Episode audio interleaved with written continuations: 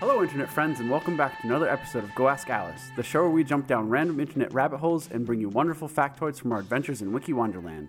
I'm Drew, and I can solve two thirds of a Rubik's Cube. With me is. I'm Lindsay, and I have resting friend making face. And I'm Sarah, and I've just discovered chai lattes, and I'm addicted. The premise of this show is that we all start out on the same page on Wikipedia, and we click around until we find something that we find interesting. We can't cheat, and we can't read the first sentence of every paragraph, and it just so happens that if we read two or more paragraphs, we have metrically found that it is interesting. So we prepare it ahead of time and present it to each other and to all of you. That's right, but before we get started, it is time for question of the week. This week's question is What is your favorite conspiracy theory? Drew, you can go first. Ooh. I can go first? Okay, well, uh, my favorite Mhm. conspiracy theory is that birds don't exist.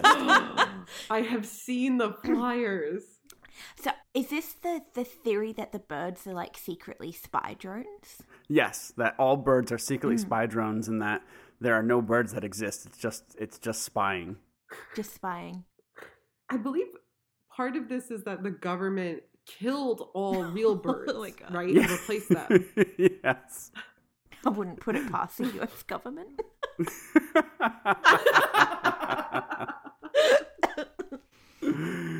oh my god.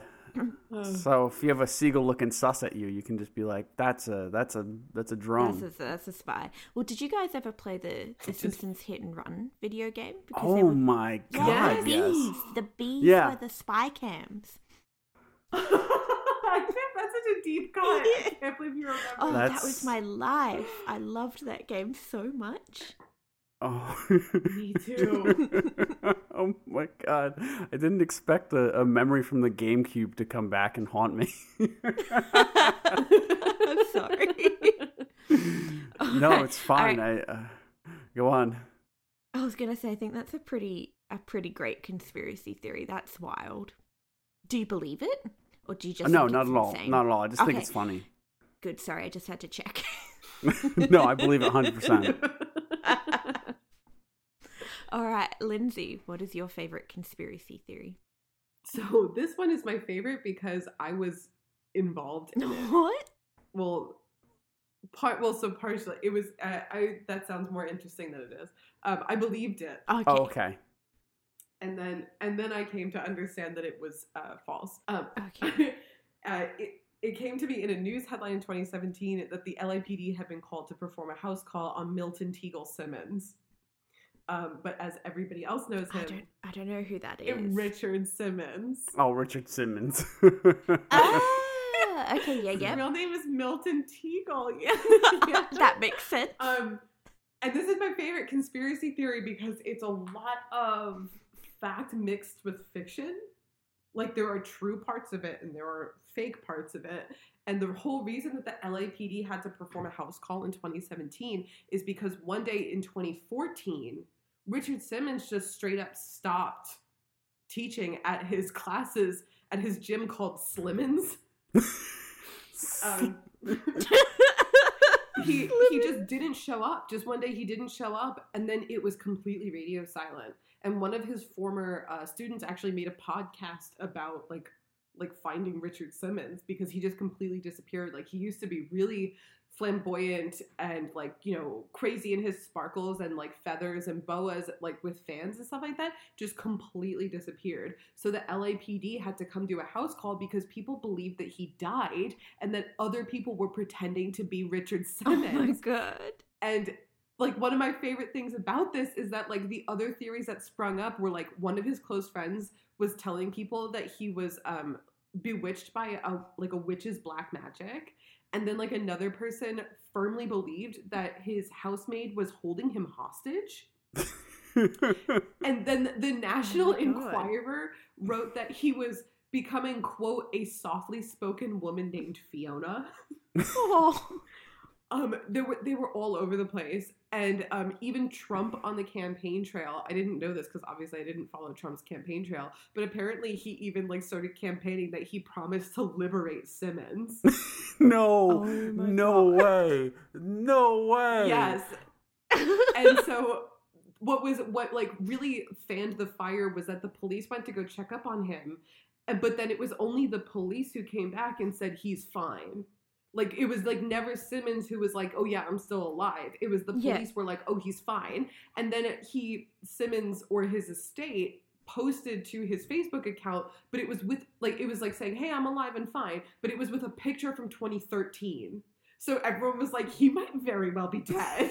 Oh my god. and, I mean, like honestly, I think the truth is that he's like in his 60s and tired. Well, now he's in his 70s, but like tired of being famous and like really high energy and just like wants people to leave him alone. But he Yeah. just very, very, very suddenly left. And what was interesting was as I was looking this up to double check that this really fucking happened, um, I saw that like the most recent um, activity from him was that he actually or his estate posted um, videos to his YouTube account to help people stay fit during the pandemic. But again, like that could have not been him. So I, I don't know where I've. So he wasn't in the Well, videos. they are pre-recorded videos from a super long time ago, but now they're just like being offered for free on his YouTube channel. Ah. But like anyone could do that. Yeah, anyone could. It didn't have to be him. Oh my god. It doesn't sound as crazy as I thought it was gonna be. No, I was so I was so intrigued in 2017. I like saw that headline and I was like, "Wow, this is really plausible." But I think that's where conspiracy theories get you. You know, is that it could be plausible. I mean, it probably is that he's alive and just wants to be left alone. But um, it was one that I briefly believed.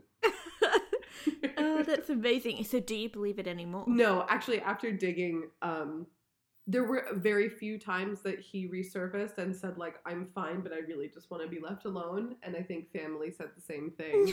Um, but people just keep pushing. poor So, man. yeah, I, I actually end up after double checking that this really happened.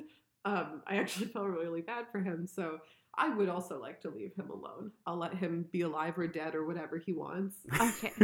Whatever he wants. whatever he wants. Whatever he chooses to be. What about you, Sarah? okay. Um, so one of my favorite conspiracy theories is that the moon doesn't exist. Which sounds ridiculous. Um, but so I had kind of vaguely heard of it, but it wasn't until the other day I was scrolling on TikTok and it legitimately there was like several videos in a row that were people filming the moon and like supposedly seeing it glitch. So I think they think it's like a Truman show type like projection on the sky. Um which I thought was just amazing. And so I don't know if anyone believes it, but if they do, that is absolutely wild. What, what motivation would there be for having a fake? I don't know. I saw somewhere that it was like the government's trying to control you. Um, and I'm like, okay, but like there's recorded history of like all ancient civilizations referencing the moon. But also the tides. Yeah, exactly. What about tides and like king tides when the moon is closer to us? And no, I, I think it's a load of bullshit, but I think it is a fun conspiracy that people are going down the rabbit hole. oh man, and you can never prove it to them. You can never just yeah, put them on the moon and be like, "Look, it's Exactly. here." Look, it's here. You're on it. They'd be like, "Oh, I'm on another planet. I love that. It's just like one step wilder than the we didn't go to the moon conspiracy. It's like, no, the moon doesn't exist at all. Yeah, yeah, exactly. At least people in that case are willing to admit that a moon exists. Yes, exactly. um, so that would that would be mine. Not a biggie, not as wild as the Richard Simmons, and not as unplausible. I think as the birds. I don't know. I think it would be easier for the government to fake a moon than it would to replace all birds with security cameras. All those birds. yeah. Yeah. yeah, so we we want to hear our listeners' conspiracy theories. So you can go over to our Twitter account, go ask Alice Pod, and interact with us and tell us your favorite conspiracy theories, whether you believe them or not. No judgment here, uh, but we'd just like to hear them. Okay, so shall we dive into today's wiki page? Yeah, so Sarah, you chose the wiki page this week. What did you choose? I did. I chose the wiki page for cactus because I really like cactuses. I mean, who doesn't? I think they're just underrated. How many clicks did you did you uh, diverge from cactus? Oh, This is amazing. Only three. Wow. Okay. Drew. Drew, Yeah. How many clicks away did you end up? I ended up at five, five clicks. I'm at 12. Above and beyond. That's incredible. Hard to please. And you were worried we were going to end up on the same page. Yeah, right? We still we could have. We we really could have. I'm Theoretically, that I'm is true. Yeah. uh Sarah, where did you end up? I ended up on curse tablets. oh oh god, I can't wait. I love them. Oh my god, oh my god, oh my god. Drew, where are you? I'm salivating. I- Drew, where are you? Ew. I ended up on mimics from D and D. oh. I don't know what that means. I should know what that means. Drew and I are in a D&D campaign together. Yeah, yeah. We have been for like four years now. Oh my God. I don't know what that means. I love D and D. I'm in two at the moment, oh, but it's a wild ride. I love it. And what was yours, Lindsay? I ended up. I- I'm only gonna say it's a ghost story. Ooh. Where the hell do we start? Should Drew go first this week? okay, yeah, I can do that. A little little round robin. Little round robin, and then so who goes second? I want to hear the ghost story really badly. So do me, Lindsay, then Sarah. Sounds good. All right. So mimics from D and D. So I started Yeah. at cactus, of course, and I went from that to spines and thorns. Then I did plant defense against herbivores. Then I got to mimicry, and then I got to disambiguous mimics. And then from disambiguous mimics, I got to the mimics from D and D. That's amazing. So, that is an um, amazing roller coaster. Oh my god. Yeah, it was it was a roller coaster. So uh, I'm not sure how many games, tabletop or otherwise, you two play, uh, but one of the very common tropes in games is the idea of trap creatures, and of course, mimics are at the center of this concept. So basically, what a mimic is, it's a creature that can disguise itself as a common object with the purpose of tricking someone or something into interacting with it, and then thereby springing the trap. So the most common of these is a fake chest, where the mimic pretends to be a wooden chest, so that when an unfortunate adventurer tries to open the chest, they are in the mimic's clutches. So the first iteration of the mimic as a trap creature dates back to 1977, where it was introduced in the monster manual of the first edition of Dungeons and Dragons. The mimic in this iteration could change its shape and color to match any object, and once touched could produce an adhesive strong enough to hold the victim. The mimic would then bludgeon the victim with its pseudopodia, or tentacle like protrusions. I like that word, pseudopodia. That's a great Um, word. uh, basically would attach to you and beat you to death. And the danger these creatures presented to a solo adventurer makes dungeons just a little bit more scary, as even the loot itself could be dangerous and not just the dungeon around it. And these are absolutely my favorite creature in Dungeons and Dragons. I love mimics because, like, you know, they're in so much other media, and I really wanted to figure out like where they come from because there's so many other games, there's so many other books, you know, anything tabletop RPGs that have mimics and I really wanted to get to this like where where do mimics come from because I feel like it's it's such a, you know, such an omnipresent thing. So I began digging. It's like the ultimate villain that can blend in with Yeah. anything and get you at any time. I love it. Yeah, it, it's like a, a it's it's truly a trap that just kind of sits there and waits for you and you're just like, "Oh, great loot." And then you just touch it and it just has you in its clutches and then just beats you to death. like With, With its its tentacles. with its tentacles, yeah. Oh, It's funny the the image had this little like tentacle with a fist at the end of it. Just lo- loved it. Is this where it comes from though? Like I would be surprised if it was, you know, to me that sounds like a very modern idea. Is this really where it comes from? So uh, the idea of a mimic itself, like the the creature itself, is is from the 1977 Dungeons and Dragons. But let's get into where it actually comes from because that's where I got Okay, to. cool. So um, so let's I let's start with the idea of nature, or not the idea. of nature. let's start with another another conspiracy nature. What a theory. concept. The idea of nature. okay, so let's start with nature, as this idea is as old as the predator and prey dynamic. So, this type of mimicry is called aggressive mimicry, which is also compared to the story of a wolf in sheep's clothing, which we'll get to later. But basically, the idea is to present oneself as something innocuous in order to have the mm-hmm. prey let its guard down and then attack, of course. This is like Ted Bundy. Yeah. Oh my god. disguising oneself as a normal human. Yeah, there you go. Yes, pretending like what did he used to do? He used to wear a fake cast to to look vulnerable. Oh, He's that's just a mimic in real life. he's a mimic in real life. I don't like that. Oh, No, me neither. Good riddance. yeah, good riddance.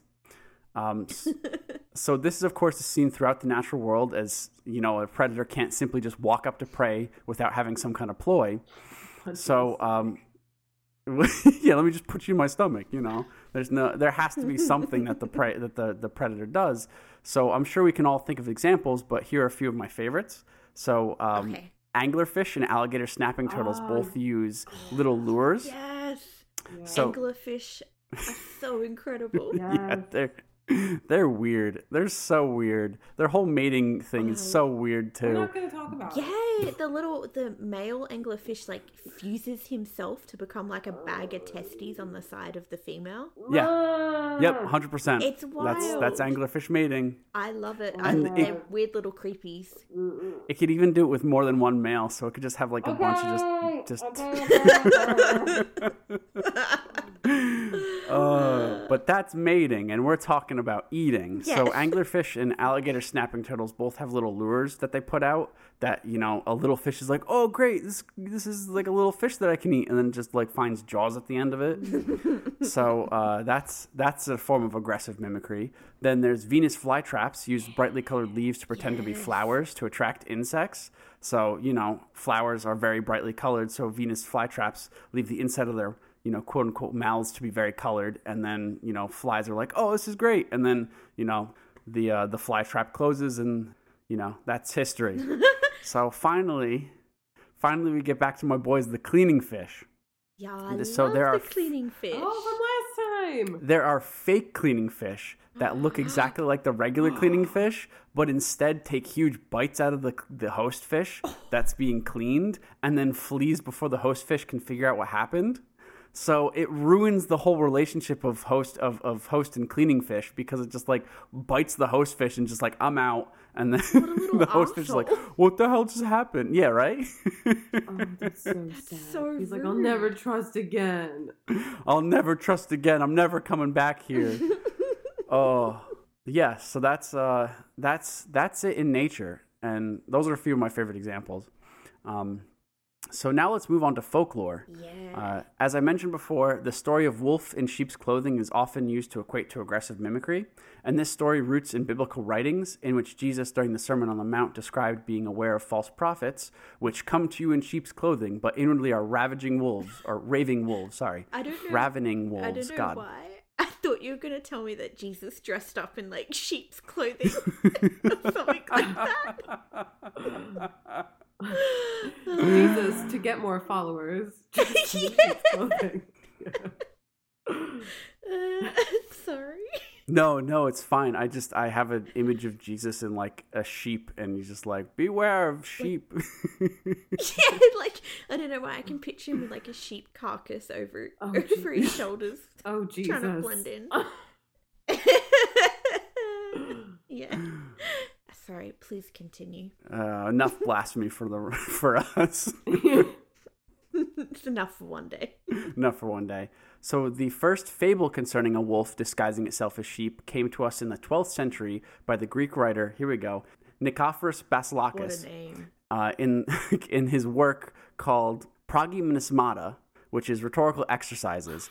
And basically, the story goes that a wolf takes the disguise of a sheep and is locked in with the sheep during the night, but is killed by the shepherd when the shepherd wants to have sheep for supper. So basically, the shepherd finds the wolf just sitting in the, the pen and is just like, "What are you doing here?" and just stabs it. so, and that's that's the story.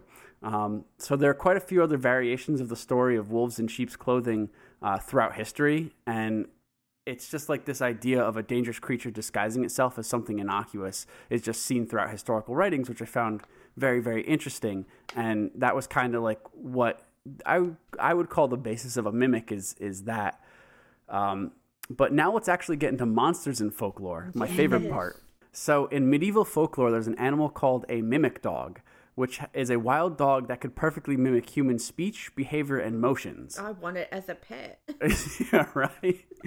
Um, so these dogs ended up being fun dogs to have in courts and are not inherently dangerous, but other creatures, such as the crocotta, which is another medieval creature, could mimic human cries for help in order to lure people close enough to be eaten.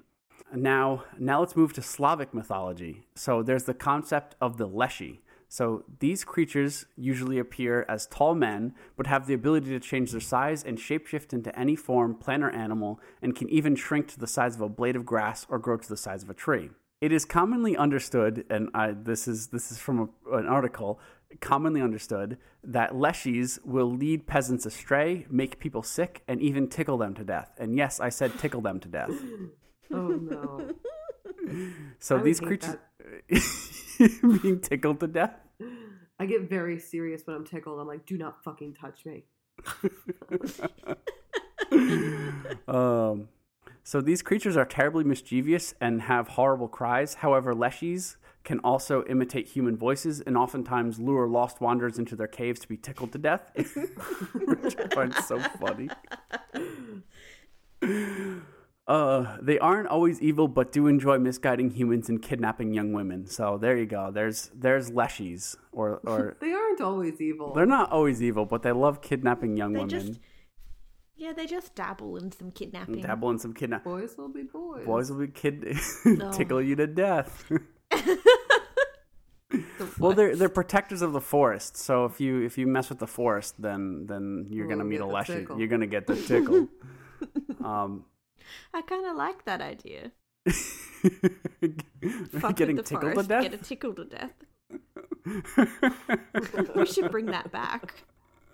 Bring that back. Okay, so uh, selkies are another creature. They're found in Icelandic, Irish, and Scottish mythology, and basically they're very similar to mermaids, but they they can transform themselves in completely into humans by shedding their seal skin.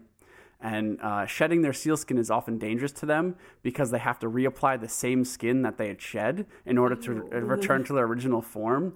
And if someone would take control of a Selkie's seal skin, try saying that five times fast, Selkie seal skin, um, this Sucky's goes over.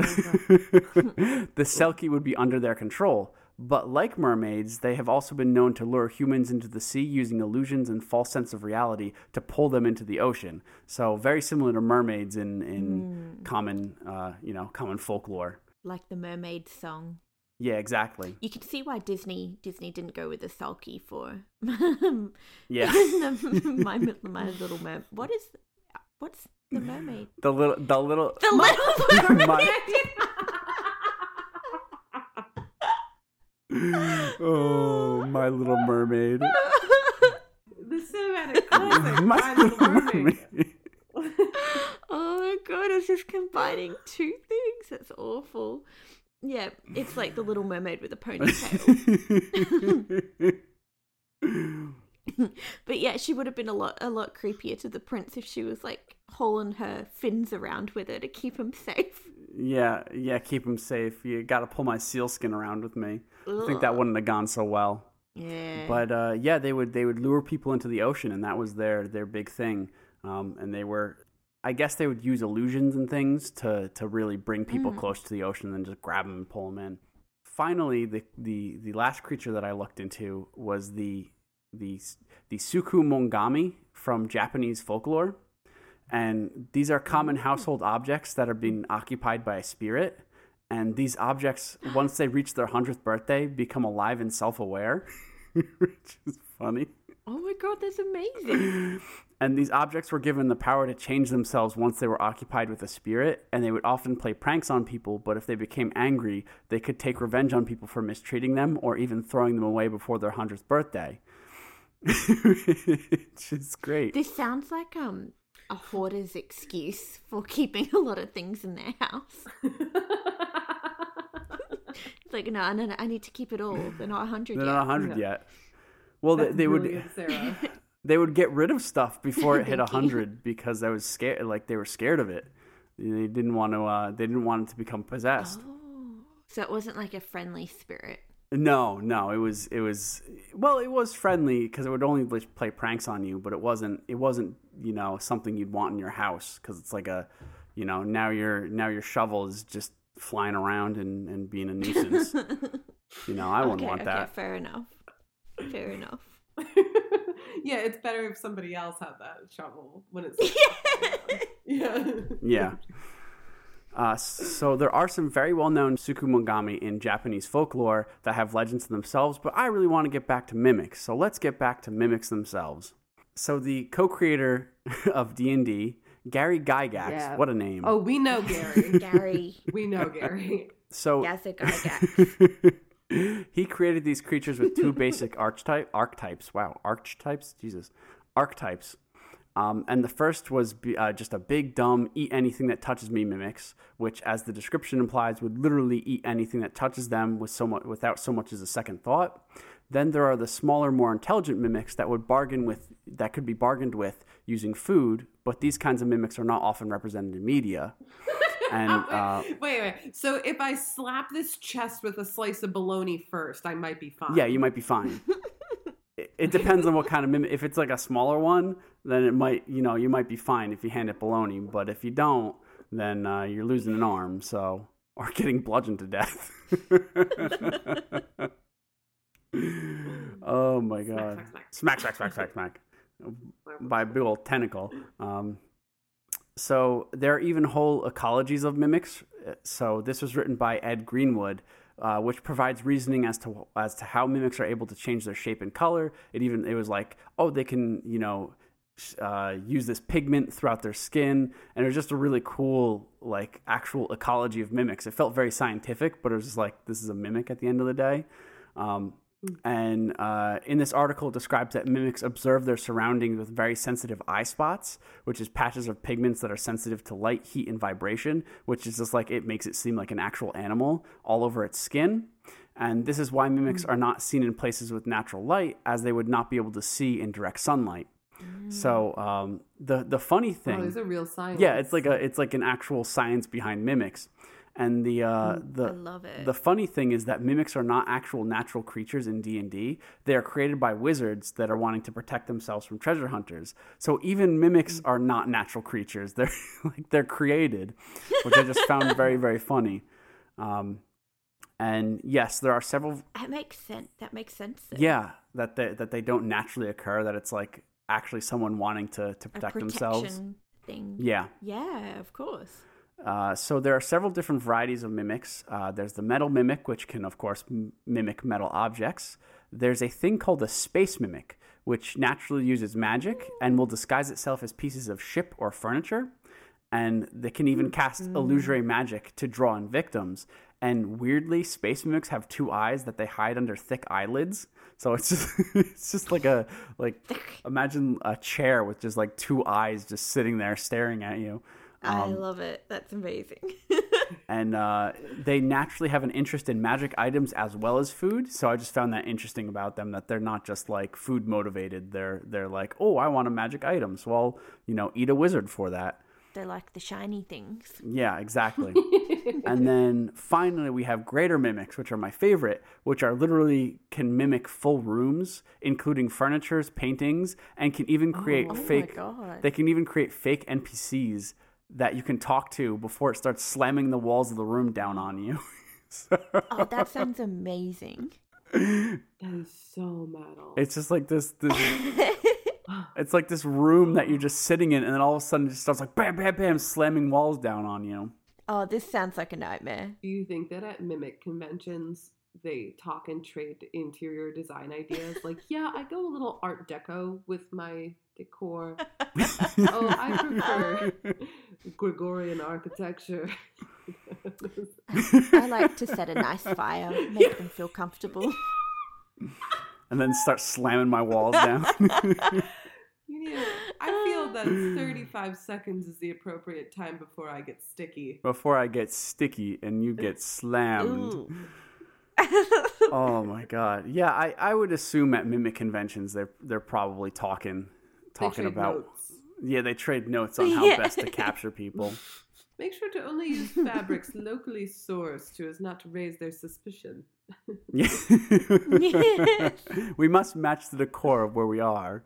But uh, yeah, to basically sum up mimics, uh, it's funny that they've appeared in all iterations of the D and D Monster Manual. They've never been left out, which I found very interesting, and they've been seen in all kinds of different media. And uh, one of my favorite media, uh, Dark Souls, actually has these great mimics that just like grab you and eat you, which is just a ton of fun, and I absolutely love them. Ton of And, fun. I um, love it. ton of fun. and although the mimics may not have direct roots to folklore, the idea of hiding something innocuous, uh, hiding as an innocuous object, has been seen throughout history and nature. And I just love mimics, and I really wanted to look into them more deeply. So yeah, that's uh, that's mimics for you. That's awesome. That's so That cool is- that you could get there uh, so quickly from cacti. I know. I'm amazed. That's incredible. that is very very cool. I love the the history behind like something hiding in plain sight in folklore. I think that's great. I also feel that the more I learn about Gary Gygax's history in creating Dungeons and Dragons, like I'm constantly amazed at like it, it's clear that there's not just uh, cultural and historical um, like inspirations, but also like from nature. Like you know that that you're saying that really this idea is is as old as as nature itself. Yeah. and it's just to me like the really the fascinating aspect is that this has become a motif that has transcended like nature and into culture Yeah, that that is incredible. and then into the realm of fantasy like really this is like one of those bridges of science fiction Yeah, and I, I really like the uh, the ecology of mimics, how they kind of really tried making it scientific. You know, how they I mean they really did make it a scientific study on mimics and it just it felt it felt really cool to just be like, "Oh, okay, you know, that like that checks out." You know that they have these pigments that they can put through their skin and, Yeah. and they have these little like eye spots. right right like a mechanic Yeah, exactly. Like there, like there's an actual like mechanic behind it. And it just it felt so cool. yeah listening to to your like exposition of them reminded me of when i was a kid and reading like the harry potter books and the way that the classes were structured in the harry potter world and what they were studying like you know there's that that day that was all about like mandrake roots and then there's like the, these potions like this is that like that's what this felt like is like learning like the history of mimics or like the the science of mimics this like mm. totally fictional thing Yeah. felt like i don't know this is like this is like what magic A like, real class. yeah, th- or like yeah, like this is the kind of thing that wizards learn on like really a mundane Tuesday. yeah, it's very whimsical, darkly whimsical. Darkly whimsical. But yeah, mimics, I love them. I love them. They're great. so cool. Have you ever come across one? In in In in, D&D? what? Uh, Yeah, not in Uh, real no. life in D and D. so I was like, in no, I haven't. We actually haven't uh, come across a mimic. Well, we I think we were close to a few mimics, but never came across them officially. Yeah, me neither. I want to now. Who was supposed to go next? You were. We want to hear your ghost story. Is it like a poltergeist? Uh, okay, yeah. So you could say that this ghost story is a poltergeist because I guess polter poltergeists kind of by definition affect physical things. Right? Okay. I'm I'm excited. Tell us about your topic. I'm gonna tell you guys the legend of the Cock Lane Ghost, named Scratching Fanny. oh my god. okay, I can't wait to hear it. Why why is it called the Cock Lane Ghost? Is it like does it involve real cock or is it a literal street name? Real cock. So I actually did do extra research to figure this out. okay. Okay. I had immediately the same question. What does this have to do with chickens? Cock. so this takes place in London. Where else would you get stupid names like this? hmm Uh, Of it takes it takes place in London. So there's this market that still exists called Smithfield, and actually, like the etymology of the name Smithfield uh, comes from Smoothfield, and it turns out that in about like the 1500s, um, the area outside of this London like center was smooth fields, like quite literally, and it had like a ton of livestock. So the area became a meat market. And I think this is so quaint. They had streets that were literally named. So there was Cock Lane, where they would sell chickens, and there was Cow Cross Street, there was Goose Alley, Pheasant Court. So Oh uh, the area developed historically as a meat market in the 1500s, and some of the names stuck around. And unfortunately, the worst name prevailed. um, and so our ghost story takes place in the year 1762. Ooh, Ooh. Okay. The okay, so the man, uh, really the like central protagonist of the story is this guy named William Kent. Um, I'm going to talk about him a lot, so let's just call him Kent, like his last name. Okay. Okay. Okay. Uh, he falls in love not in London, but in one of like the rural um, areas around London. He falls in love with this woman named Elizabeth, and Elizabeth unfortunately dies in childbirth, like normally happens. And their son lived for like a teeny while, and then their son died.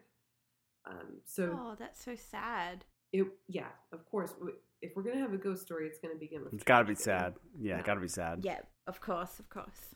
So Kent um, is devastated by the fact that you know his wife and son die, but maybe not too devastated because he kind of very quickly falls in love with Elizabeth's sister Frances, whose nickname was Fanny. Oh, okay. Okay, Okay, so okay. Now we have a Fanny. yes, I see where the fanny has come from. All right, now that we've exposed the Fanny, uh, so they couldn't they couldn't get married, um, Kent and, and Fanny, because of canon law, which is just like basically this religious law saying um, if you married like one person in the family, you can't marry another person in that family. And um, they had like kind of tried to overrule this, but then when like priests saw that there at one time was a living son, they were like, absolutely not. You cannot be with Fanny. Oh wow, that's a bit Yeah, harsh. so it was it was very strict. Yeah. So in kind of the um, like rural areas, they become a little bit of out. Uh, like an outcast, um, they become a bit ostracized, and Kent gets really depressed. So he's like, "Fuck it, I'll like move to London and just like start a new life there." And uh, Fanny, in the meanwhile, starts writing him a bunch of very passionate, racy love letters, and he's like, "Fine, you can come hang." Uh, so she comes with him to London, and at some point, like I think that maybe like so family Fanny's family also did not like. I- I think that they were kind of on the side of the the law that was like this is not natural, this shouldn't happen. Mm. So um, it didn't really go into why, but the article was saying that at one point Kent and Fanny were living together and they got kicked out of where they were living because presumably Fanny's family told the landlord that something illegal was going on in their relationship. Oh wow. Oh, wow. so Yeah. Scandalous. It yeah, it was very scandalous, exactly for the time. And um, I guess that they were still religious. So they're they're in London, and they were one day just kind of like I guess talking amongst themselves about their problems. And the clerk Richard Parsons, he's also going to come up a lot. So I'll just refer to him as Richard. Okay. Um, so we've got like Kent and Richard now. So Richard overhears them and feels bad for them. And so he offers the couple uh, lodgings at his place. Now, among in the town, Richard was he was like respected, but everybody knew that he was a drunk and that he was poor. So it just so happens that Kent's career really is loaning money. Very convenient. Yeah, and and now now that now that we're getting like sums of money involved, this is where things become controversy, right? Or this is where at least Okay. motives start to enter. Yeah. So. Kent and Fanny loan Richard about 12 guineas. And at the time, so I, I ended up doing some some extra research. That would be about three thousand dollars in US dollars and about four thousand dollars in Australian monies. that's a lot of money. Yeah, so Yeah, he, it's a hefty sum. he sum. lends he lends him quite a bit of money Yeah. uh, while he's still like living in Richard's uh, I abode. I, I guess some kind of boarding house of some kind, or Yeah. or just house where everyone's sharing rooms. So um, while he and Fanny are living there, Kent goes away for a wedding. And Fanny, at this point, is severely pregnant. And Kent is like, hey, I'm leaving my pregnant wife behind. So, Richard, you've got a daughter. Can your daughter hang out with my wife and sleep in her bed? Oh. Which I guess was like a normal thing to ask. Um, confusingly, big this daughter yeah, I know. Yeah. I- you know, hospitality. I don't know. Um, so Richard's Richard's daughter. So Richard is the the clerk um, who has some money issues Yeah. and who had borrowed money. So his daughter, confusingly, is also named Elizabeth. So don't get them mixed up. But now she's going to be the main Elizabeth of the story. So Elizabeth starts to sleep with Fanny. Not like that but they they hang out they hang out all the time and while they're hanging out they start to hear around the house weird knocking and scratching oh. and it kind of it freaks them out a little bit so elizabeth goes to her mom and she's like i'm hearing these weird noises and her mom is like you fucking idiot we live next to a cobbler like you're fine and so she's like okay yeah yeah yeah, yeah, checks out. But then they start to hear the knocking on a Sunday, and the cobbler isn't working on a Oh. Sunday. It must be a ghost. it's a ghost. Naturally. A, a normal visitor, like a, a friend of the family, comes to the house and sees a white apparition ascending the stairs, and gets really scared and leaves. Ooh. So he he like trembling returns home and then later richard parsons goes back and he's like hey why'd you leave and he's like i saw a fucking ghost in your house i was really scared so stuff is kind of mounting uh, to corroborate with with the daughter elizabeth's story that like something a little bit freaky is going on in the house not long after fanny Right. contracts smallpox and she is like super pregnant at the time so she's pregnant and really sick and she knows that like you know even if she like there's no way that she's going to survive the two of them at the same time like she's not going to survive childbirth and smallpox Yeah. so she calls over her attorney and she's like make sure that kent still gets my estate even though we're not married like i just want to make really really sure that this is legitimate that he's going to get my stuff and i wouldn't normally get into this but it becomes important later because fanny still has living relatives like actual like brother sister relatives who would otherwise inherit her estate so more motives enter the game once her family realizes that they have been left nothing Mm. Mhm. and this kind of illegitimate husband gets everything in the will. Basically, everything falls on Aw. Kent, and I, I honestly do feel bad for him, kind of as a spoiler. Um, I, I have the most sympathy for him. So he has this awkward job now because, of course, Fanny dies, and he needs to get her a coffin, but he can't say. Does she have the baby? I actually, it didn't say what happened to her baby. I don't know what happened to her baby. Oh wow. I don't know if the baby lived, like possibly. I, you know, let's let's err on the side of, of optimism and say the baby had like a really prosperous, happy life and lived. Yeah, there you go. Yeah, That's nice. he he was a Yeah. multimillionaire um, for the rest of his A life. multi, a multi-guineaire. Multi-millionaire. yeah. yeah, um, he became a famous skydiver. Um, Yeah, there you go. he just really loved life. uh so Kent now so he has you know Fanny has died and he needs to get her a coffin but like it's still very scandalous their whole relationship. So he's trying very hard to keep it on the DL uh, the whole thing that they had but the person who's trying to sell him the coffin is like I need a name to put on this. And he's like I don't have a name for you. And I guess there's like some kind of whole back and forth where Kent finally goes fine just put my name on it um, which was the wrong choice because eventually the family finds out like his own name on it. um, put my family name as if we were married. oh. Oh, I see, I see. no. Yeah. So here's where more scandal enters, and Fanny's family finds out, and they're like, "You should not have done that." And basically, like they see this as as very offensive to their family. Oh. And not only do they find out that you know this whole embarrassing relationship has happened, but in that same time they find out that Fanny has left them nothing. And apparently there was another brother in the family who died and left most of his fortune to Fanny. Uh-oh. And so they see this as their brother's fortune got passed to Kent instead of the rest of the family. Right. I see. And they're pissed, I'm guessing. They're very upset. Like they've got a little bit of a vengeance plan. But in the meanwhile, Kent bounces right back and remarries. Oh, bloody Kent. yeah. I wa- you know, maybe this maybe this means that the baby survived and he couldn't take care of the baby. Like maybe this is a good thing. Maybe this means that he needed another like live-in maid wife.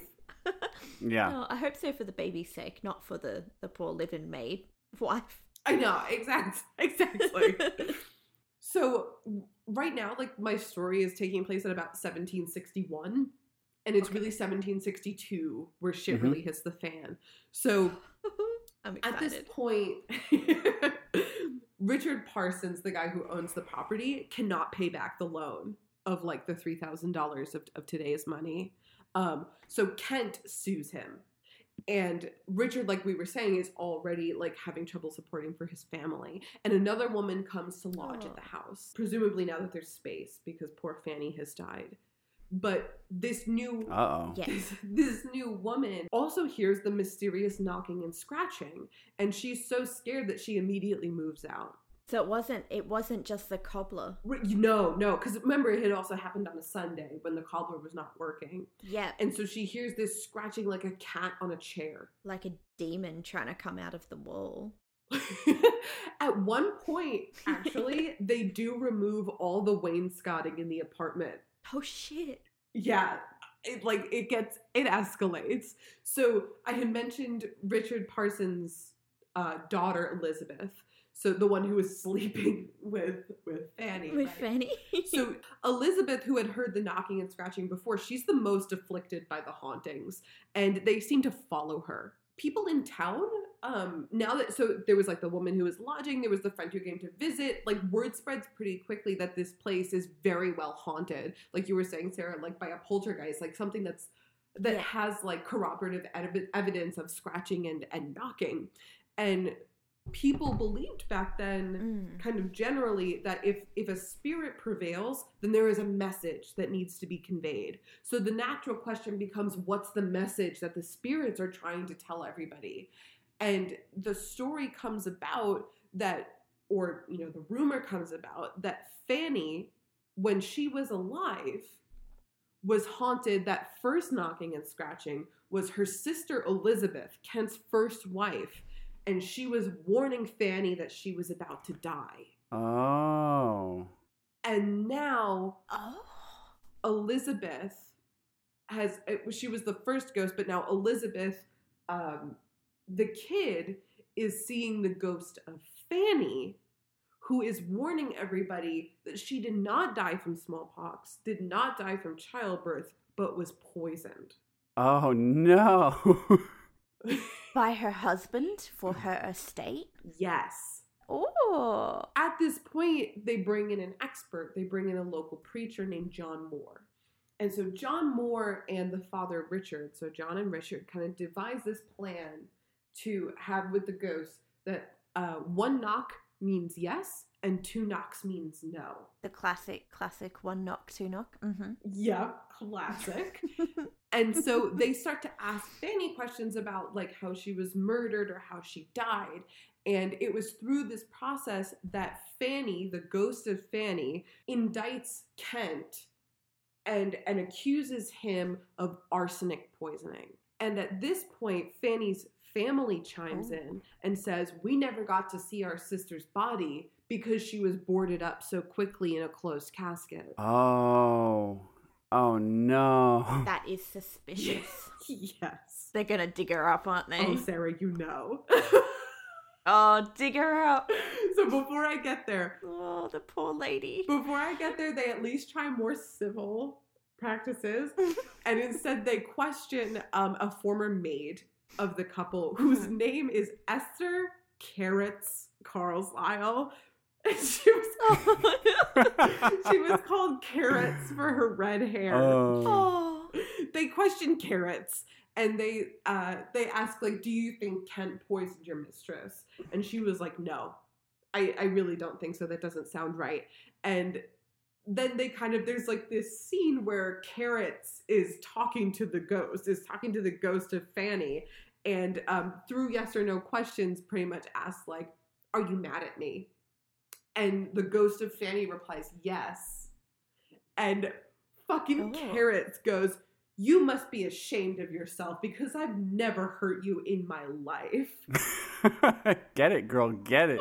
I reckon carrots has a little bit more to do with the story. So Carrots through and through like maintains that her master uh, Kent never never uh, poisoned his wife. She she really sticks. I feel like that's what an accomplice would say, though. Okay, let's see. Let's see because at this point no one's been indicted yet. Mm. Okay, okay. Yeah. Everyone's innocent until proven guilty yeah. by a ghost. I don't know why you'd accuse carrots. Just leave carrots alone. Sorry. Leave carrots alone. well, as you can imagine, um, this story gains a ton of traction. And Yeah. so, like, local newspapers and magazines are reporting on the Cock Lane ghost. Um, and it's to the point where people are actually trying to attend seances in the house, like literal nobility, like lords and ladies are trying to come and like sit in on the room uh, when people would ask Fanny questions. wow.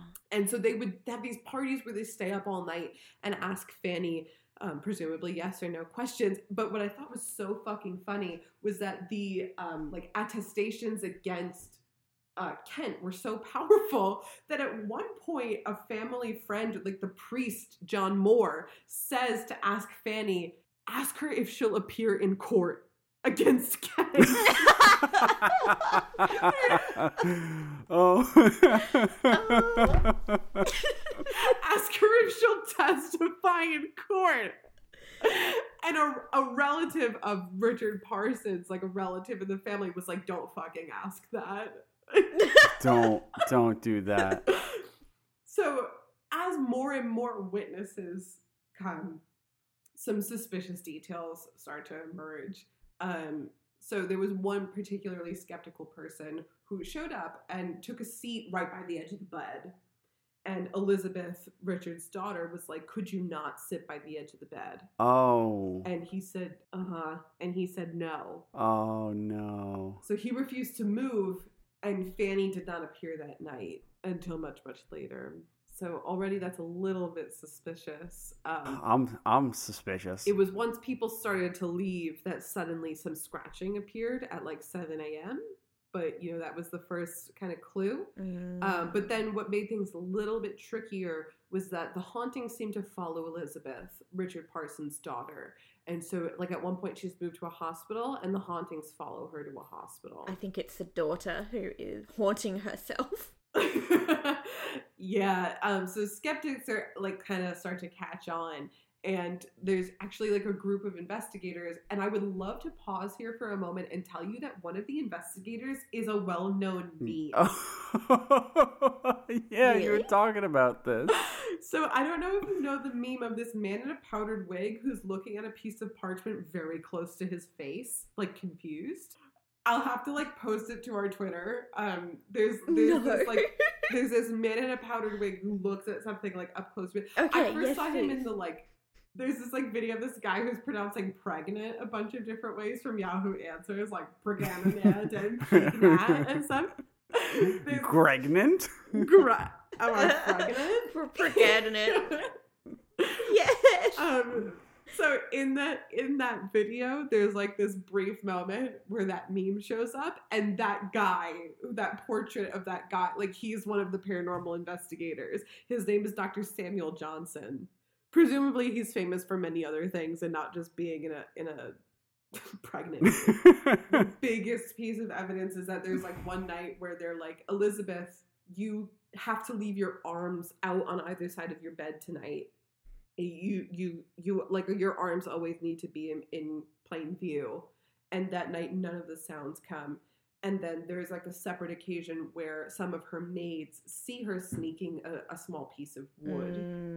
They tell on her and that piece of wood gets confiscated and it turns out that this is where the scratching and knocking was coming from was this piece of wood but really pressed for um, questioning especially like in court it comes about that uh, her father really put her up to it but of course before this happens just like sarah predicted To get out of the debt? Yeah yes kind of in general because it was also attracting all of these people Yeah. but before they could really do it, because people really firmly believed that this was a haunting. And so to really seal the deal, they had to go open up Fanny's casket. oh no. poor Fanny. Yep. And so, you know, according to the article, the people who did it, like, you know, the, the priest, um, uh, Mr. Moore, like opens it up and it's it's bad. She is like super decayed. Um, and there's no evidence of arsenic poisoning, and it was just like apparently like the the image of it like really stuck with him. Um, so it's like, yeah, this woman is dead, dead, and the like we've we found the wood like on the daughter. So yeah, like I said, under questioning, the daughter kind of puts the blame on the father and says, you know, he really put me up to it. And the father, I found this so funny. So, of course, part of his punishment is that he's kind of like sued for um like defamation of character sort of a thing. So Mhm. he Yeah. owes money to Kent because the whole I mean, like everybody accused him of being a murderer. So they he owes Kent pretty much reparations. So do other people involved. And that totals at the time it was about 688 pounds, which I uh, converted. It's about 170,000 US dollars and about 220,000 uh, Australian monies. That's a lot of money. Crap, It would have just been cheaper for him to pay the original debt. Yeah, right? Yes. Yeah, exactly. um, but what I thought was so funny was not only did he have this fine, of course, he had a few years in prison, but he also was sentenced three times to pillory. What's pillory? Thank you for asking. Drew, do you know what pillory is? No, I I don't. I didn't know there was a word for this. It's that old timey thing where you stick your head and your hands through these wooden No. holes and just stay there in the middle of town. Uh, oh my god. People just throw shit at you. Oh, that's amazing. you just like, you know, force People berate you. Yeah, you're just ridiculed or like rotten tomatoes are thrown at you. So in three different months, I don't know for how long, like maybe like a, a day or a few days, um, he was sentenced to pillory. But actually people felt so bad for him or they were still so convinced of the ghost because this, like I said, was like very popular. Like there were like crowds of people in Cock Mm. Lane.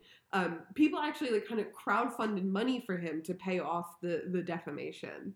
I would really like to put in a plug for the people who who work so hard at Wikipedia. You know how I found this actually? This is so bad to our practice, but I didn't read a single thing I clicked on. So I, what happened was I was on Cactus and I saw like the beautiful kind of anatomical drawings of cacti and I was like, who the fuck makes these? Like I want to know whose drawing style this is because it's such a beautiful print. And it it had to do with some encyclopedia, and then that encyclopedia went to the author. But then I was in this nonstop loop of like, this guy made the encyclopedia. The encyclopedia was made by this guy. This guy made the encyclopedia, and it just didn't stop. So I went I went back to Cactus and I was like, fucking I'm not even gonna read anything. And I just clicked on like every link I could find. Why I ended up 12 clicks away. But then I saw in the top right hand corner of, of this article I was on, uh, I had the name of the article was The Worst Journey in the World. Amazing. It had to do with an excursion across the Arctic, um, the Terra Nova expedition. Yeah, so I almost stopped there, but I noticed that this article had something I've never seen before, which was in the top right hand corner. There was kind of this blue star on Wikipedia, and so I clicked this blue star, and it, it turns out if an article is featured on Wikipedia, it gains this blue star. And so I was kind of scrolling through other like important Wikipedia articles, and there was an entire section of articles that are posted on April Fool's Day. And uh, yeah, that's where I saw Cock Lane Ghost, and I was like, obviously, I'm gonna click on that. yeah, of course. How could you not? Know?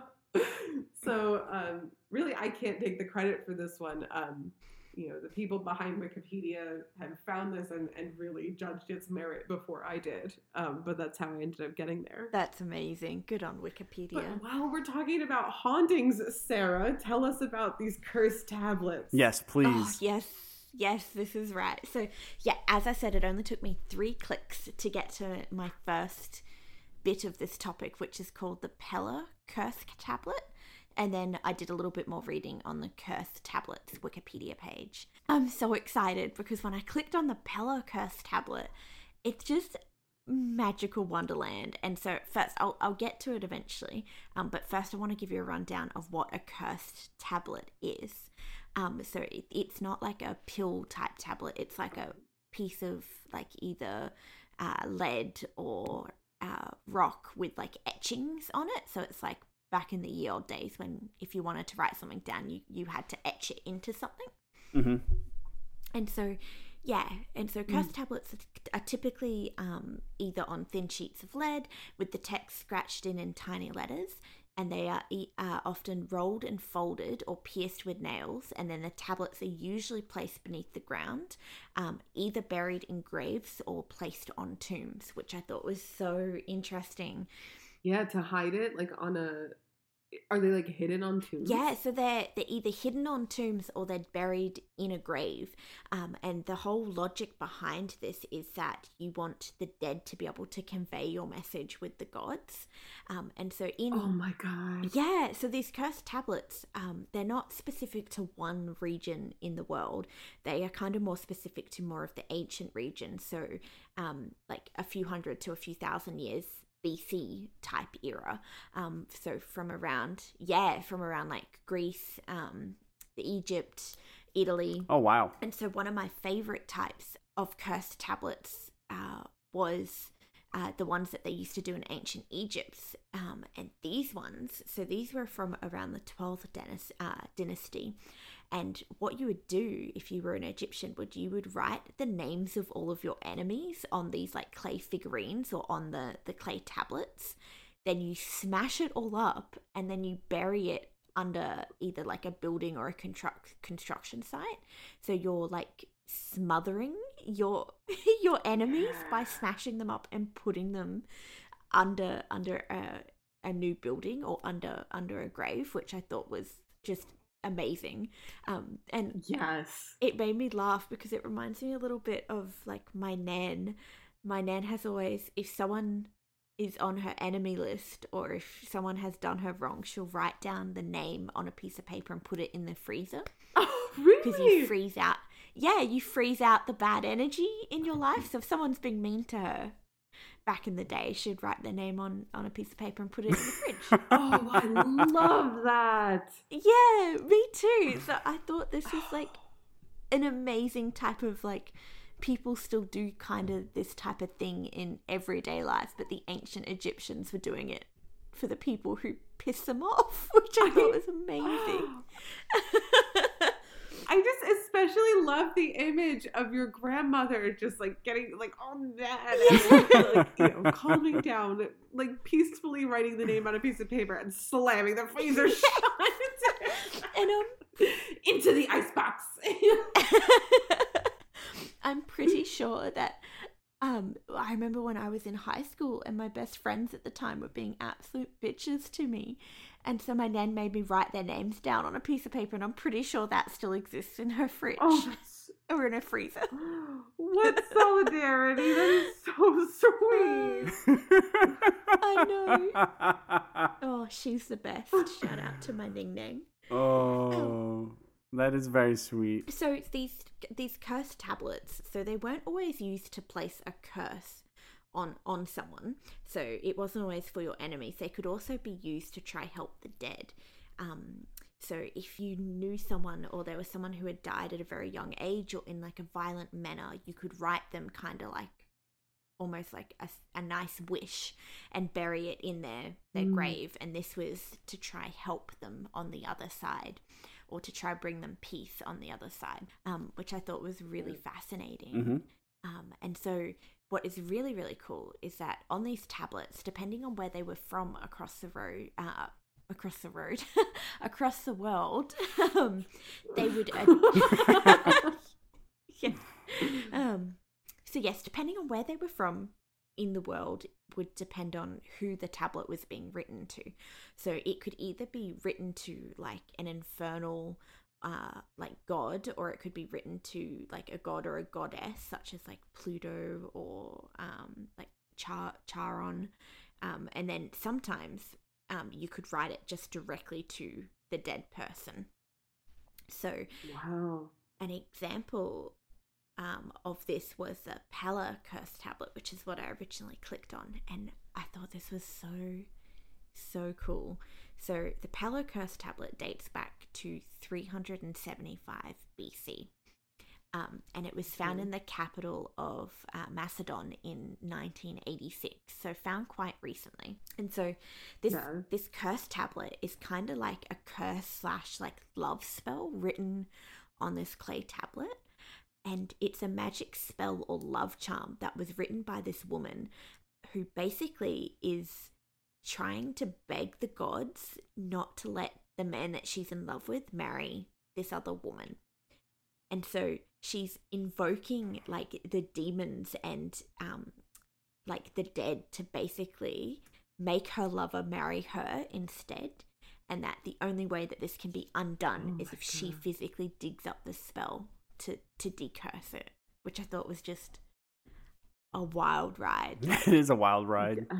This lady, She is very, she's very sure of herself. Like the level of conviction, I think, is what's so incredible. yeah, oh, absolutely. I love that this was like she's just taken a chance on the demons and the gods, though, to be like, Yeah, we got you. God damn it, he's mine.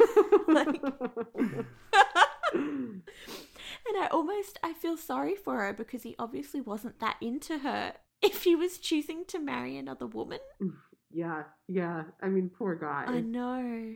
Um, and I wish I wish I knew what actually happened to her. Like, did she get to marry the guy? Um, but we'll, we'll never know. But the reason we found this was because she buried it in a grave. So she buried it in the grave of this guy who we think his name was Markron. And so in her curse tablet, she calls upon this guy's spirit to help her. Um, and what is unknown is whether she actually knew Markron or whether she just picked a random grave and buried it in there. Right. That was gonna be my question. Yeah. Yeah. I feel like if you're going to start digging up someone's grave, you hopefully should know them. Hopefully, know them a little bit. Just a little bit. Yeah. Could it have been that his name meant something? Like there was symbolism in his name? Yeah, or it could have been one of the like he might have died tragically, so maybe he had something to to prove to the gods. I don't know. That's a good. Yeah, that's a good theory. Um, but I thought I would read you the curse tablet because it's only eight lines. Oh, please. Yeah. Okay. Yes. So I thought I would try like just preface it because there's some there's some things in here that are wild. So we just got to remember that uh, Markron is the dead guy that she buried this tablet in. Now we think her name was Dagna Okay. and her lover's name was Disophon. Mm-hmm. So with that in mind, here is the curse tablet. Okay. Of Thamia and Disophon, the ritual wedding and the marriage bind by written spell, and for all other women, both widows, widows and maidens. But of Thalmia in particular, I want to entrust to Markron and the demons that only when I shall dig up this again and unrolled and read this, that she might wed Dalsfon. But not before, for I wish him to take no other woman than me and that I grow old with Dicefon, and that no one else. I am your supplicant, um, which we don't actually know what that word is, so they've just guessed. Um, have pity on Phila, dear demons, for I am danger, all of my dear ones, and I am abandoned. But this guard, for my sake, that these things do not happen. The wretched Thelmia perishes miserably, but I become happy and blessed. Um, so she's basically saying, fuck that bitch Thelmia. I would like the man. I would like to be happy and blessed. You can be miserable. Which is just wild. And we think we think that she actually etched this herself because there's a lot of misspellings and Yeah. um, kind of like phonetic spelling. So it's written in ancient Greek.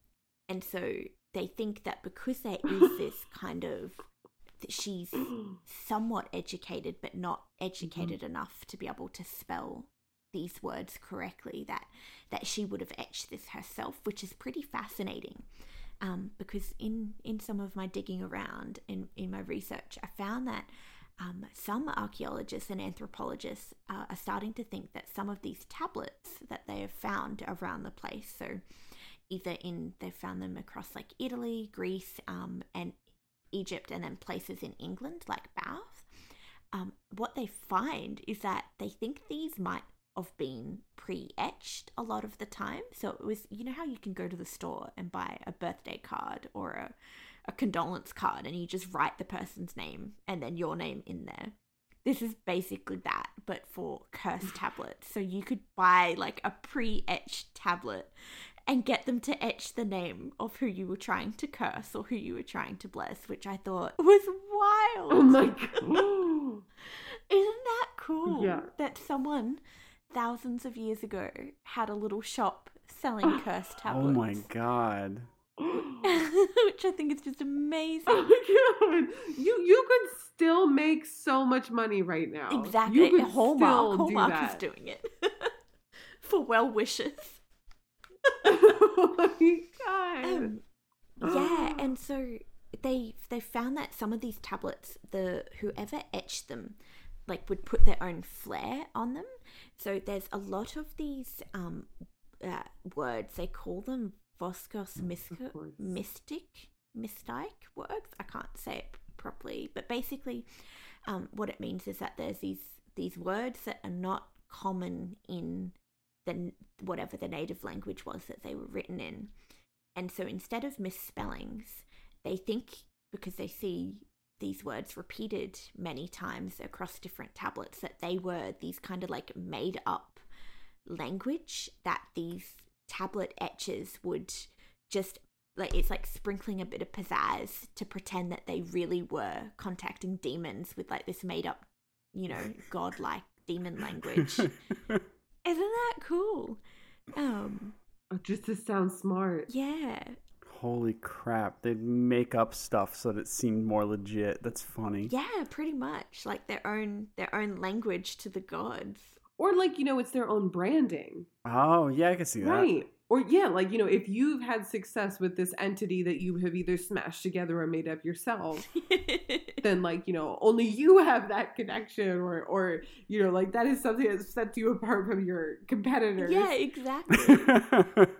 Oh Um, man, that's so good. And so so presumably you would have to go bury it yourself though. I think so. I don't think they offered the burial service.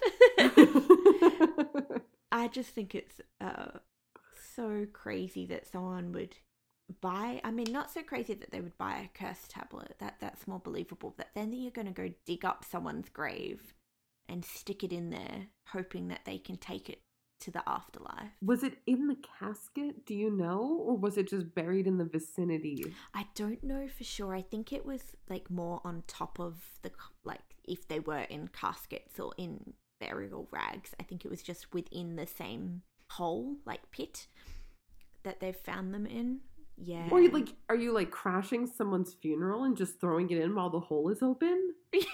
You like toss it. It would be like you walk up to a funeral, rip out a page of your diary, and toss it in before they sprinkle the dirt. Ah! Though I guess pe- people do that, right? Like people will write letters or or things to the deceased That's true. and put them in with the the grave. I mean, I think it makes sense. I feel like if not even if I was alive then, I think I would do this. That's weird. That's weird to me. no, like I think if I was obsessed with somebody, I don't know. I think I would I could I could see me or or like a an ancient incarnation of myself being like I'm obsessed with this person and like not even death is going to stand in my way. Like I I would- I feel like I would Yeah. have been a person to bury one of these things. I I think I certainly would. uh, it's amazing. Well, I think I love. I I would have loved to have known more about this woman yeah. and like what happened. Like what happened? Was she dating this guy, or was she just obsessed with him and hated who he had chosen for for his wife? But yeah, I wonder what happened. Like, I would love to know. Did they get married? You know, or was this woman just miserable for the rest of her life? It's kind of amazing. Like you always know that there are stories of unrequited love. Like, you know, that's where poetry really comes from. But to think that it could Mm. take a turn like that, that it, that's just so human to me. And it's kind of incredible that this could have existed Yeah. literally thousands of years ago. This whole idea that's like I will appeal to the gods for the things that I'm like completely desperate for. Yeah, yeah, absolutely. And most likely because um, although we don't we pretty much don't know anything other than her probable name. Um, back then, she most likely would have been young around the time that, like, they would have, women would have been wed off or you would have met your suitable partner.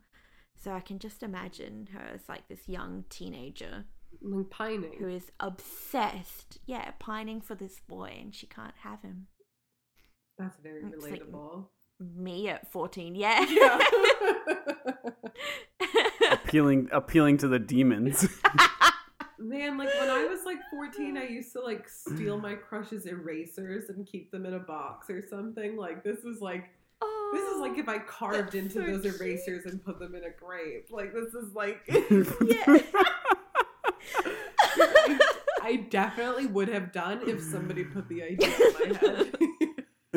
in your head. Oh, that's amazing.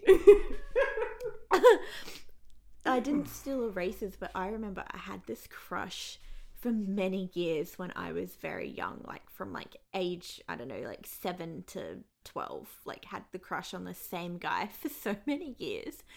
But I remember once I wrote him like a card basically being like, "I think you're really cool." And I spent so much time like coloring it in with my little pens. oh, But I, I feel like that would have been similar to how this girl felt. that is so cute though.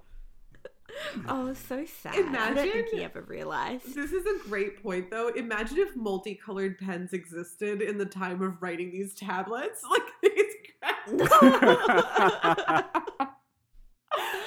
Guys, I curse you, Demetrius.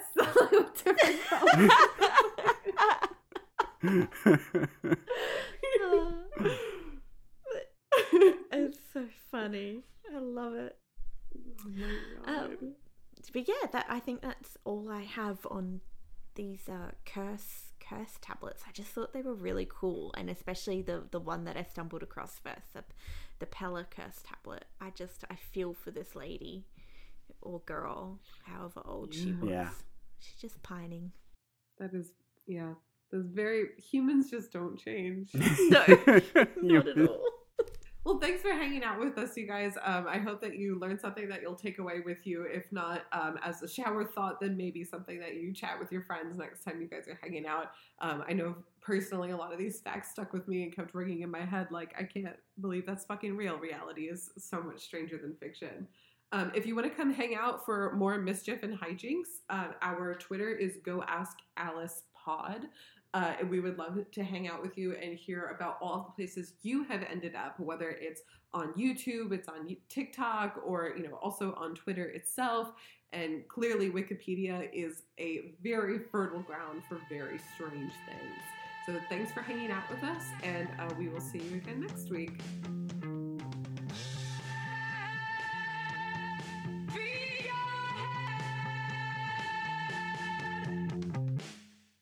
All of the toilets in my dreams are weird.